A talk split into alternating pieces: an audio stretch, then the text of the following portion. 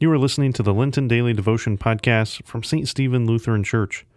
As we approach Holy Week at St. Stephen, please know that we will be holding three services on Easter Sunday at 8 a.m., 9 a.m., and 10:30 a.m.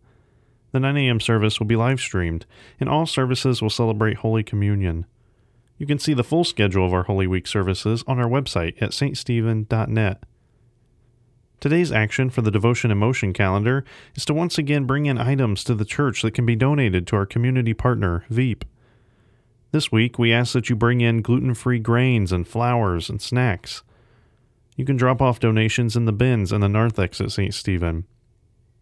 We give thanks to the Peace of Justice Committee for putting this great calendar together with simple actions for us to take each day during the season of Lent. Today is Tuesday, April 5th. I'm Heath Queen, and I wrote the following devotion. It was read by Mike Magnus. The music was written and recorded by Dan Schwartz. Now let's center ourselves to hear today's text.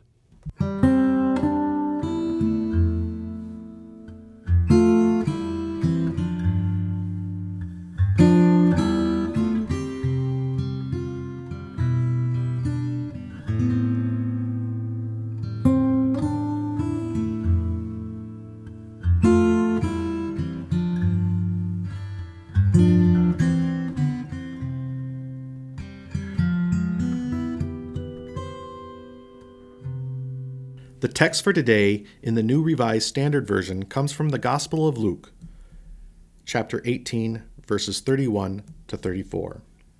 The text reads Then he took the twelve aside and said to them, See, we are going up to Jerusalem, and everything that is written about the Son of Man by the prophets will be accomplished.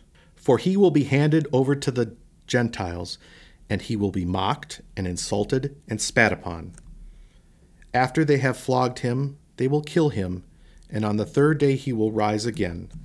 But they understood nothing about these things. In fact, what he said was hidden from them, and they did not grasp what he was said. Here ends the reading. Now listen to the words of this reflection. This text is the third time that the death of Jesus is predicted.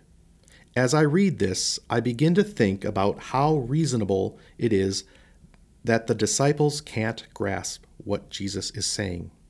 Who wants to imagine someone being spit on? As if mocking isn't enough, who can stomach the thought of someone being beaten or killed? I don't know if the disciples were prevented from grasping these words because they were in denial, but that's exactly how I imagine what my own response, response might look like. If I had heard these words from Jesus, I imagine myself denying that they could ever be true. This could not possibly happen to the child of God, right? Sadly, in this text, Jesus affirms that these things would indeed take place. The text portrays a striking picture of all the ways that the forces of death will work to oppose the coming reconciled kingdom that God is bringing to bear. This is hard to stomach. It is hard to believe. Still, as we wrestle with the emotions that we feel in reading this story, know that it doesn't end here. Jesus is on the road to Jerusalem, and there is more to come. Know that the journey is not yet over. Here ends the reflection.